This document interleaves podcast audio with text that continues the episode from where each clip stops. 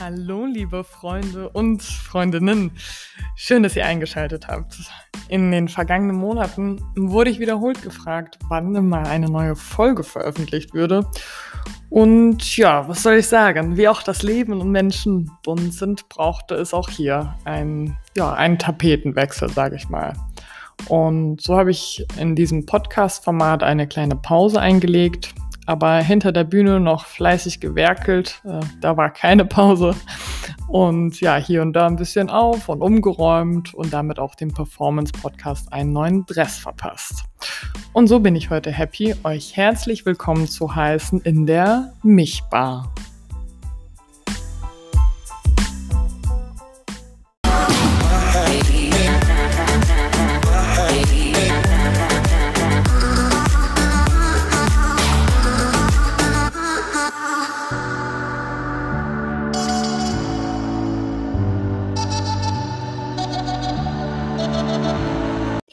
Richtig, Milchbar. Also hier wird keine Milch geschlüpft, sondern ganz viel Milch.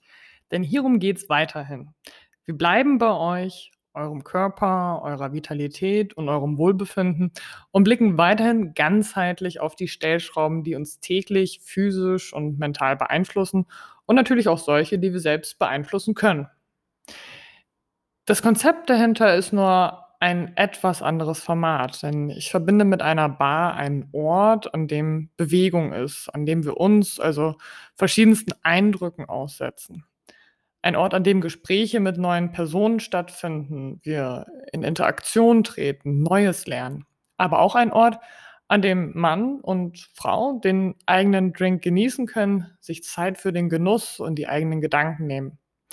Ebenso wie das Leben spielt. Mit der Milchbar möchte ich euch einen Platz an der Bar schenken, an dem ihr euch und andere besser kennen und letztlich auch besser verstehen lernt. Also nehmt Platz, hier ist noch was frei. Was darf ich euch heute bringen?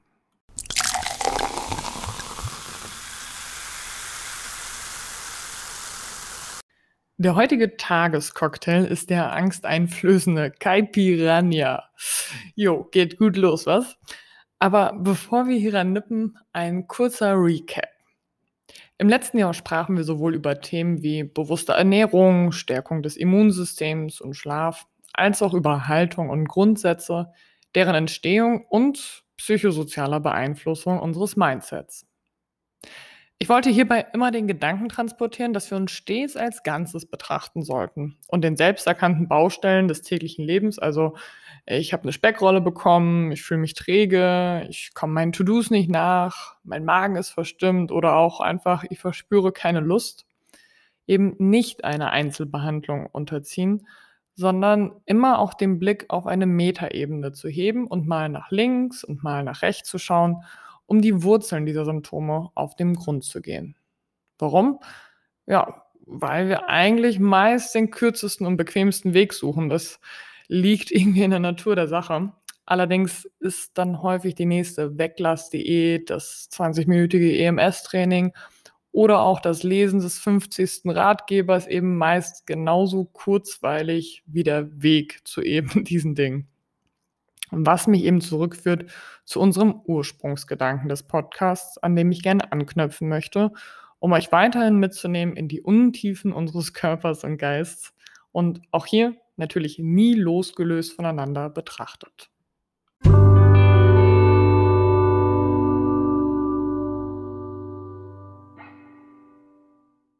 So, hier ist er. Nimm, nehmt schon mal einen kräftigen Schluck vom Caipirinha.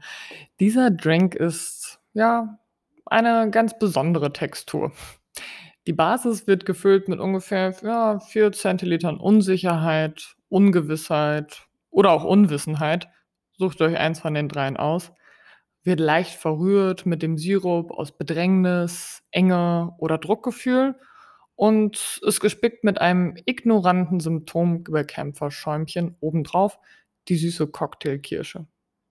Sie lenkt uns ab von der Basis, nämlich nach den Ursachen unserer Angst zu fragen und läutet den nächsten Prozess ein. Flight, Fight oder Freeze. Jeder Mensch trinkt ihn, den Cocktail der Angst. Manche häufiger, manche seltener. Aber fest steht, Etwa jeder dritte Mensch nippt heutzutage bereits am Drink der Angststörung in seinem Leben.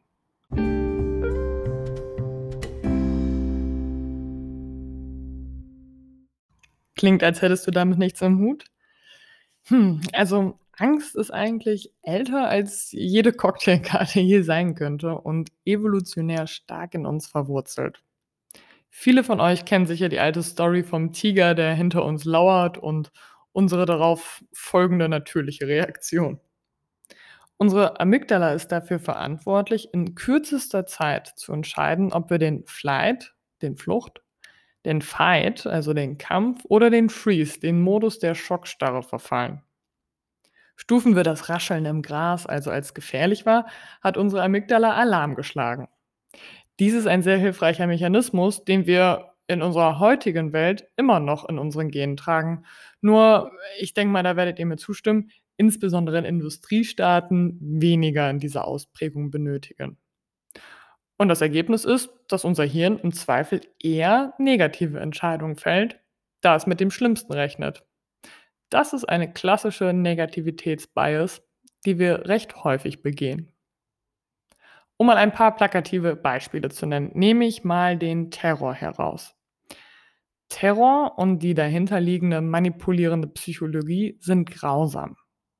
Kein Menschenleben, das hierdurch umgekommen ist, hat es verdient und schon gar nicht mehr oder weniger wert als andere Todesfälle. Dennoch greift die Manipulation nicht nur bei den Attentätern, sondern auch bei denen, die unglaubliche Angst haben, selbst Opfer eines Attentats zu werden. Der Grund dahinter ist relativ simpel. Ein Anschlag erzeugt immer ein ganz bestimmtes Bild in den Köpfen der Menschen. Schreiende Opfer, die zum Beispiel aus Fenstern springen, im Flugzeug gefangen sind und die Vorstellung, elendig zu sterben. Es ist eine Katastrophe und vor allem auch ein visuelles Desaster. Kurzum, es ist also plakativ und greifbar. Tatsächlich ist die Wahrscheinlichkeit, vom Blitz getroffen zu werden, jedoch 1,13 Mal größer. Es ist 900 Mal wahrscheinlicher, an einem Verkehrsunfall zu sterben und es ist beinahe 4000 Mal wahrscheinlicher, einem tödlichen Schlaganfall zu erleiden.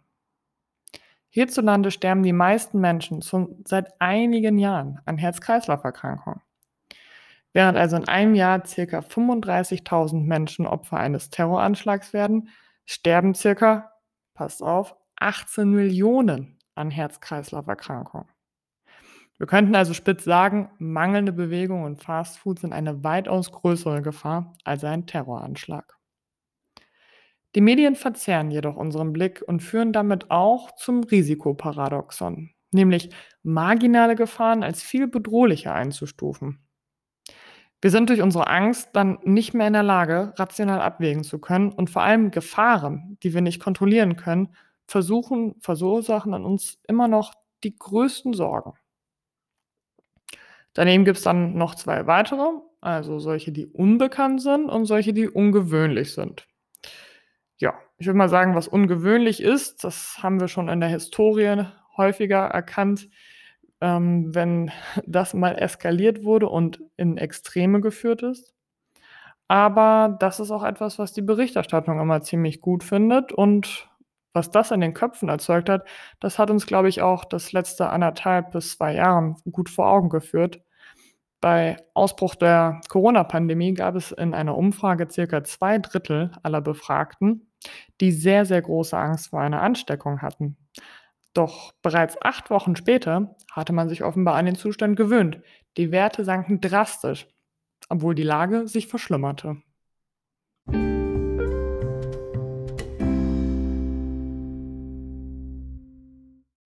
Woran liegt das? Warum lassen wir uns immer wieder zu Verzerrungen hinleiten? Sicher habt ihr auch schon mal von Heuristiken gehört.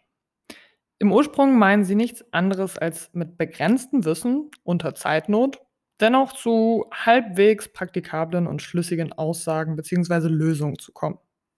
Et voilà, so funktioniert unser Hirn. Wir lassen eben nicht alles ungefiltert auf uns einprasseln, was uns als Reiz trifft.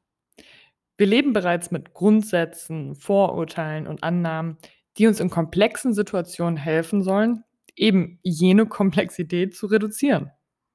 Das schont Energie und Speicherkapazität, aber eben auch zu Lasten der Aussagekraft. Das ist im Prinzip wie mit jedem guten Modell. Ein Modell verfolgt dasselbe Ziel, bildet aber nie vollständig die Wirklichkeit ab. Es kann zu Fehlannahmen, Bestätigungsfehlern und weiteren kommen, weil wir uns Dinge bewusst oder unbewusst herauspicken, die uns selbst schlüssig erscheinen, die in unser Wertesystem und Weltbild passen und die außergewöhnlich, unkontrollierbar und unbekannt sind. Wozu unhinterfragtes Handeln und Denken führen kann, das haben wir schon vielfach in der Geschichte gesehen. Wir erkunden einen Kontinent und nennen die Einwohner ab jetzt Indianer, als hätten sie keine Historie, keine Kultur oder irgendetwas vor uns gehabt. Wir schließen aufgrund optischer Merkmale auf eine Ethnie oder ein soziales Setting und Grenzen aus. Wir kennen Klischees von Personen einer bestimmten sexuellen Orientierung und schließen aufgrund einer singulären Information auf eine ganze Gruppe, wenn wir diese Klischees wiederfinden. Wir verwechseln Religion mit einer bestimmten Überzeugung, einem Extremismus und fragen ganz unbefangen religiöse Mitglieder, wie sie denn eigentlich dazu stünden. Oder wir wählen eine bestimmte Partei aus Frust, Unzufriedenheit mit der Lebenssituation und weil wir Schuldige suchen für diese, ohne zu erkennen, dass wir damit bereits hochgradig radikal sind. Ich könnte diese Stories endlos weiterführen. Warum mache ich das? Nun, zum einen weil mich das Thema immer wieder beschäftigt und zum anderen, weil es offen gestanden zu wenige beschäftigt. Und auch, weil wir selbst mit einem Bewusstsein dafür uns nicht ganz davon befreien können. Denn Alltagsrassismus, Stigmatisierung, Fehlinterpretation, also auch die Filterung von Extremen, all das geschieht immer aus einem Mangel an Information. Wir häufen unsere Sorgen quasi an und hangeln uns von einer zur nächsten, ohne einmal richtig unsere Angst zu fühlen, zu hinterfragen und vor allem mal ihre Wurzeln zu ergründen, um dann die Frage zu beantworten, sind sie denn überhaupt begründet? Das ist zum Beispiel ein klassisches Ich kann nicht einschlafen Muster, die Sorgenschleife. Im Kontrast hierzu wird insbesondere in den letzten fünf Jahren der Achtsamkeitsbegriff mehr in den Fokus gerückt.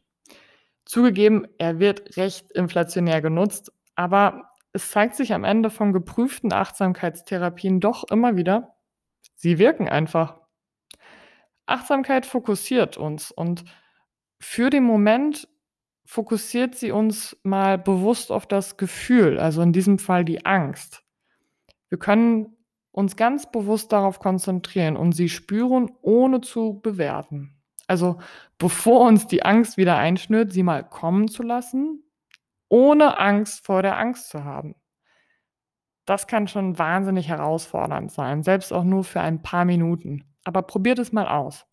Vielleicht mit geschlossenen Augen, vor einem Flug, vor Lampenfieber, vor einer vermeintlich unangenehmen Datesituation oder vor einer herausfordernden Meeting-Situation oder auch davor, ein bestimmtes Essen vielleicht nicht zu vertragen. Also alles, was in euch Stress auslösen kann. Und lasst die Ängste mal kommen. Das kann unangenehm sein und versucht sie dann auch wieder weiterziehen zu lassen. Konzentriert euch ganz bewusst auf das, was innerhalb eures Handlungsspielraums liegt.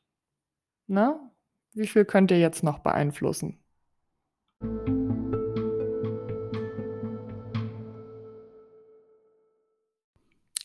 Okay, ich bringe es nochmal zusammen. Was unsere Sorgenschleife unterbricht, sind also ganz bewusste Pausen. Raus aus dem Hamsterrad, raus aus der vermeintlichen Komfortzone, hinein ins aktive Hinterfragen. Stelle die richtigen Fragen. Was limitiert dich gerade? Woran machst du das fest? Ist dieses Gedankenmuster schon mal aufgetreten? Vielleicht sogar kennst du diese Züge, gegebenenfalls aus deiner Familie.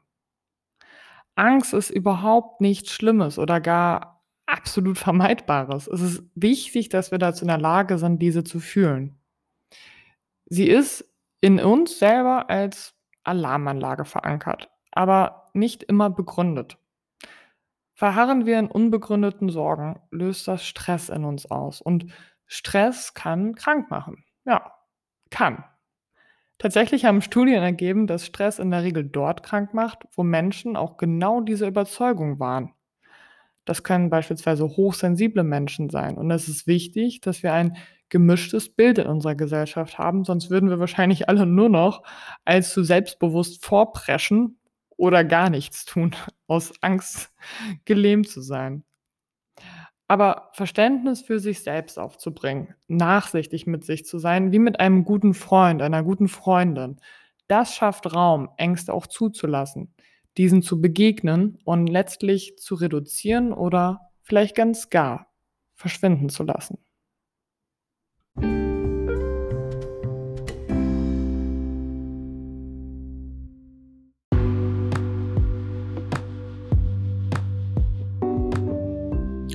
Ihr Lieben, ich hoffe, ihr habt unser erstes Bargespräch genossen und euer Caipiranha mundet euch nun. Vor allem aber hoffe ich, dass ich euch das nächste Mal in der Michbar wieder begrüßen darf und freue mich auch, dass ihr heute meine Gäste wart. Und ich freue mich immer sehr über eure Impulse. Wirklich, lasst mich jederzeit wissen, was euch und was andere bewegt und worüber wir mal bei einem guten Drink sprechen sollten. In der nächsten Episode möchte ich euch, glaube ich, etwas mitnehmen in das Thema Psychosomatik und auch nochmal ansetzen bei dem eben angesprochenen Verständnis für sich selbst, nämlich dem Mitgefühl. Und dann finden wir mal heraus, ob es sowas wie die Psychosomatik eigentlich wirklich begründet gibt. ich wünsche euch eine tolle Woche, gelassene Momente und vor allem Momente mit euch selbst. Cheers, bis bald.